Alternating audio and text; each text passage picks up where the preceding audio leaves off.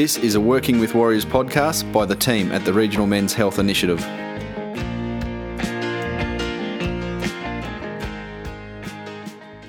Hello and welcome. My name's Terry Melrose and I'm a community educator with the Regional Men's Health Initiative. Uh, today I'm joined by my fellow colleagues Glenn Duncan and Tom Hayes. G'day and welcome, guys. G'day, how are you, mate? Go, Terry. Yeah, very good. Thank you. Look, today we're talking a bit about well-being tips, our physical health, and it's sort of we're just going to touch on areas of uh, eating habits, some harmful behaviours, and and it really is just trying to have a bit of a conversation on tips and tools to keep active, uh, look after ourselves, and I suppose it just encourage blokes to have a bit of a routine service visit.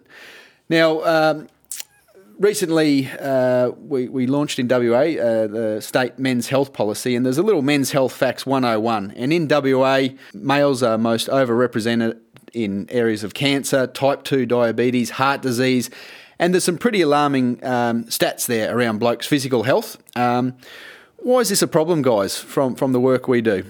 I suppose what we find is blokes tend to not prioritise um, their health in the same way that they, they might with their, their vehicles and their, their toys or their machinery that they use on the farms. Um, and because they don't treat it in the same regard, it, it, it just falls into the background in terms of a list of priorities. I've got other things I need to do, and, and really we should be valuing our health a bit more. Yeah, no, that's right. And and in our our, our book, we've got a, a, couple of great little cartoons, and there's one here of a, a wife pushing a husband or partner into the medical centre in a wheelbarrow, and she's saying, you know, to the doctor, he's being a little, running a little bit rough. Can you check him over? And the husband saying, I'm too busy to be crook. And that that is an excuse quite often. We put stuff off and and and um, yeah, probably leave it quite often a bit too late. Yeah, and that that uh, I suppose that warrior attitude of, of blokes trying to push on regardless, and there's there's there's a place for stoicism, but there's also it it's only good if it's everything in moderation. So uh, you need to know when it's right to be stoic and when it's time to actually look after yourself. Yeah, look, and in our last podcast, we touched on some of those factors around well-being tips as far as being aware of our genetics, our family history, you know, the environment we work in, and blokes working and living in regional WA, um, exposure to risks, the elements, and also that lack of access to health services. So we do have to be a bit more proactive. But look, today, just touching on some of those real simple things. Um, and first and foremost, just around our eating habits. You know, eating habits are formed from a, I suppose, a young age. But yeah, what, how do we talk about that in the context of blokes' physical health, Glenn? Um, well, th- there's several parts that sort of come into eating habits, and one might be the ten- tendency to overindulge. Uh, there's also the tendency to eat the wrong things, things high in saturated uh, fats and sugars and salts and that reliance on a partner for diet. But if we look a little bit deeper into those, some of those things come about because how we're programmed as kids. I, I know that I grew up with finish everything on your plate or you're not having dessert. Yep. And there was no way I was missing out on dessert. So I was being programmed to overeat because I was already full, but there was no way I was missing out on dessert. So that that's one thing. Uh, the influence and guidance from your parents, which is is one thing, like like I've just said, but also serving sizes are, are kind of established by them, and you don't realise you're essentially training yourself into a particular serving size. And work practices, the fact that they've changed over the years, they've become less labour intensive. Uh, so there's no need for the massive volumes of food, and, and even those things change within your own lifetime. So the young buck who's just done their second footy training of the week has a highly active job and is going to play footy on the weekend can probably cope with that huge dinner plate that's overflowing. But if you're no longer having that lifestyle that's that active, uh, then you're overfueling basically. Um, so it's not so much the food itself, but rather the quantity. But but we can look at also those things that are high in saturated fats and sugars, and and try and steer towards things that are a little bit more appropriate. Yeah, look, and, and, and uh, habits and routines are formed over time, and we acknowledge it is it does take time and effort to change those things. But but I think people do quite often, you know, in a in a time poor society, quite often can get trapped in the quick and easy meals, but as you say, they're quite often the things that are not only packed with. Uh, high levels of fat, salt, sugar. Um, but yeah, you combine that with a bit of that inactivity, and we can see how uh, obesity, type 2 diabetes, and, and, and cardiovascular issues can, can creep in if not dealt with. And and and it is, I suppose, as you say, health is is not static. We've got to look at it over time. And you made the good point there of uh, yeah, when we're a young fella, Tom, you can probably agree you can get away with eating the bigger portion sizes and a few more treats. Yeah, that's right. But, it, is starting to catch up on me now, though. As you grow up, your metabolism definitely starts to slow down. So yeah, you're right, Tom. It does get a bit harder as we get older. So it is important we, we just have some good little um, tips and tools to check in and, and, and see how we're going with our weight or weight gain. So, look, we use a great little device here. It's a little tape measure, and, and while you can't see it, just have a listen to this sound as I pull it out. And that's a little retractable tape measure we use. And look, there's a, there's a bloke side and lady side, and and look, this tape measure is based on the Measure Up campaign, which was an initiative by the Australian Heart Foundation. And basically, what it's just trying to uh, make people aware of is that a waistline for blokes over 102 centimetres does give us an increased risk of developing type 2 diabetes, some cancers, stroke, heart disease, high blood pressure, and, and it's about that long term storage of internal fat that sits around our heart, liver, pancreas, kidneys, and, and, and it is just one indicator. And if bloke th- blokes think 102 centimetres is a bit tough, we've got to think of the ladies because the recommended stomach measurement for them is 88. So, um, yeah, just something to keep an eye on and be aware of. It is about the, the fact that blokes tend to wear, uh, for want of a better expression, they tend to wear it over the tool shed. So the fact that all of that uh, visceral fat is stacked in around your um, vital organs and over a long period of time too. So it's probably more problematic for somebody who's say in their 20s who's carrying that weight and is going to be storing that toxic fat around their organs over a long time. Um, obviously it, it, you still want to look after your weight, but it's probably less problematic than a bloke who's put a bit on much later in life. But uh, it's just it's just about keeping an eye on that. I know that. Uh, over the years, we've had different measures. At the moment, we're looking at this 94 centimetres. And it is just about being aware of our, our habits, our behaviours, and just those little things we can do. And, and we'll touch on some little tips uh, um, uh, towards the end of this podcast. But just that, that other uh, risk factor that contributes to, to poor physical health are some of those harmful behaviours. Um, and we talk about them being smoking, drinking, drugs. And look, there's so many campaigns out there around the risks involved, um, trying to you know harm minimisation, trying to educate people to re- reduce or not partake in some of those things. But we also like to acknowledge, you know, what well, what causes us to partake in that, and that's looking at those other things like our work, our worry, our relationship, you know, what little vices we, we look at uh, or use to get us through tough times.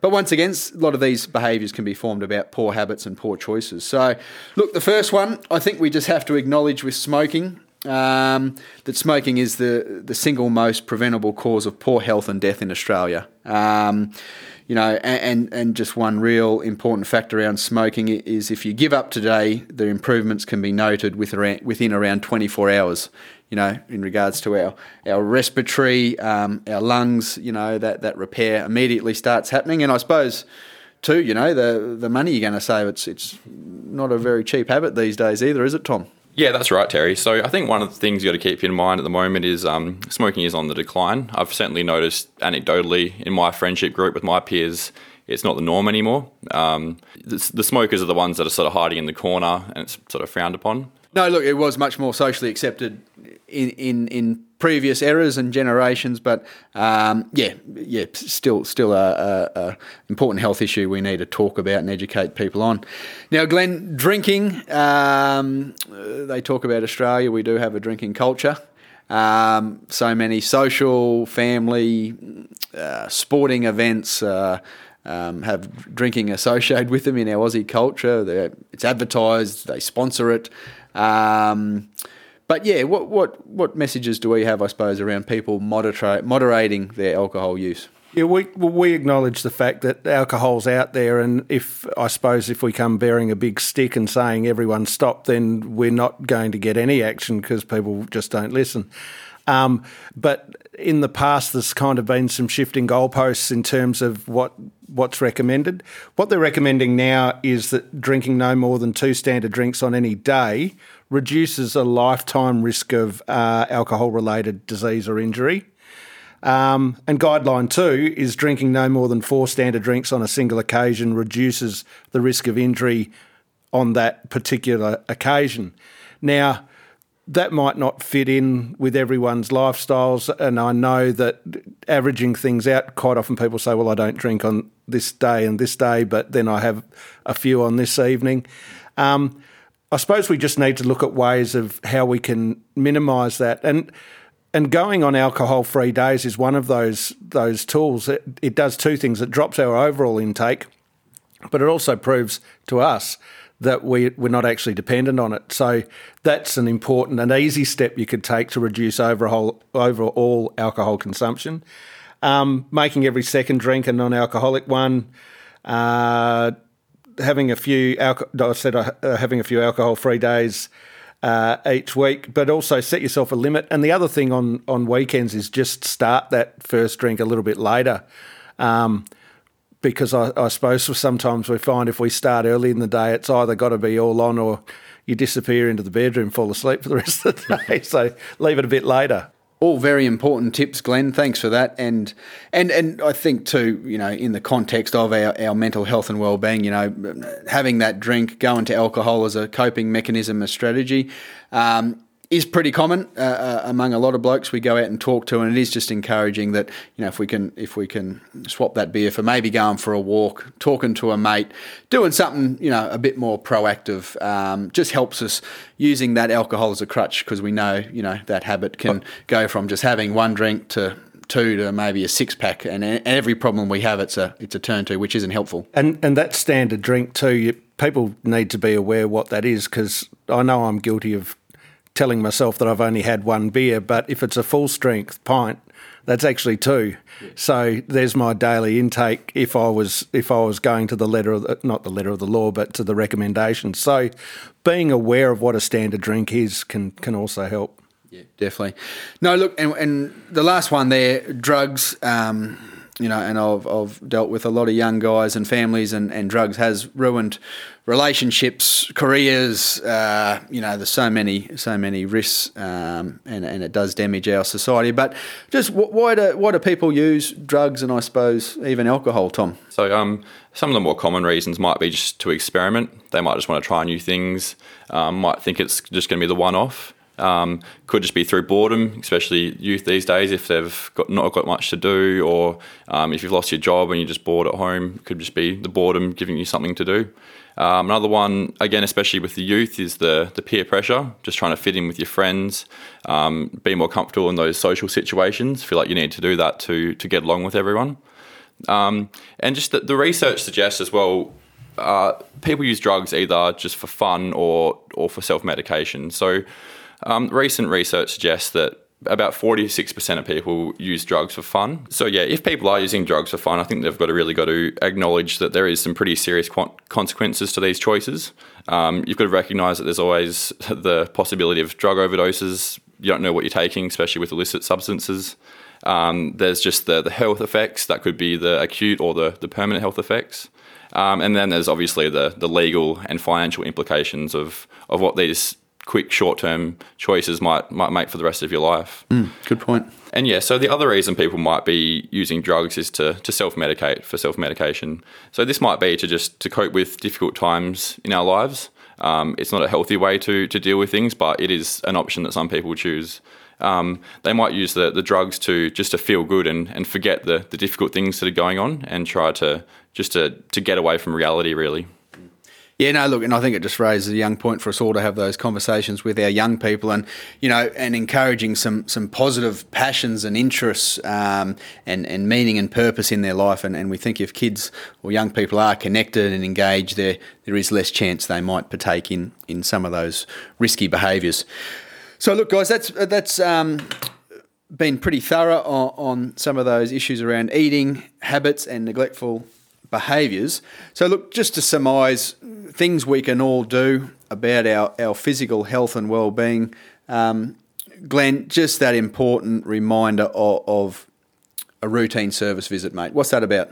Yeah, so like we said earlier, that the fact that blokes will spend time, money, and effort on preventative maintenance, be it on their uh, pride and joy car or whether it's on the header or, or whatever, we, we tend to be quite happy about saying, listen, the service is due, let's get it done. Um, but we don't pay ourselves the same compliment by um, by booking ourselves in, and it, and that's preventative maintenance. That's not waiting till the wheels fall off. That's hey, uh, it, I've just turned forty, or or it's been a couple, it's been a while since I've been in. I need to go in for a checkup just to just to make sure things are all right. And if we try and make that standard practice, that'll have fantastic health outcomes. Yeah, definitely. And going into the doctor a bit armed up, you know, um, asking the doctor for a full set of bloods, you know, um, cholesterol, um, you know, checking for diabetes, getting your blood pressure checked, you know, weight check, sight and hearing, and any any even aches, lumps, and pains. They're good just to, to bring up and address there. Um, now, keeping active, once again, um, we are all time poor. Um, as our lifestyles change, we know blokes working with all more automation. Um, uh, whether you're in an office, a new dad, we just got to make some time, don't we, Tom? Yeah, of course, that's right, Terry. Um, I know for myself, working back as a the farmhand, I found it really difficult to get my, my 30 minutes of exercise in a day. If you're sitting there on the tractor going up and back, um, it's pretty difficult. I think um, an important thing to remember is you don't have to try and fix every part of your physical health all in one one hit. I think it's if you find one thing, say it be cut back on the booze or get a little bit more exercise, you'll probably find there's going to be flow on effects. Um, I know if you get a bit more exercise in, you're probably going to have more energy to to improve other things in your in your health as well. And you can also uh, factor in some of that physical activity just into your normal life, so it doesn't have to be an add-on for the day. So if there's an opportunity to take the stairs rather than an escalator or elevator. Not that there's too many of those on farms or in rural or regional areas, but those sorts of things. Or uh, it, rather than take the car down to check the mailbox or whatever, tr- try and walk that one. It doesn't need to add huge amounts of time. Just the cumulative effect of having a little bit of an effort will will pay dividends. Yep, no, that's right. The old saying, um, you know, move more, eat less, you know, and even something as simple as, you know, uh, drinking more water. You know, sometimes that thirst can get disguised as hunger, um, or hunger can be disguised as thirst. And, and, doing something, like you said, Tom, doing something's better than doing nothing. Look, looking at the little changes we can make um, helps us gain momentum and, and, and put those habits and behaviours in place over the long term. Yeah, I know we, we had a truckie that would um, wait till the very last second to go turn the auger off while filling, filling his truck up, and you have to sprint back. He was just trying to get fit before the cricket season, so you have to do a little fifty metre sprint every every now and then. So just those little things help help you out. Eh? Any way to make it fun. Um, yeah, exactly. Well, thanks for your input, guys, and everyone out there. Tune in next time where we'll be continuing our well-being tips, physical health podcast, and looking a bit more in detail around that neglectful attitude blokes can have towards their health. Cheers. Thanks for listening to our Working with Warriors podcast series.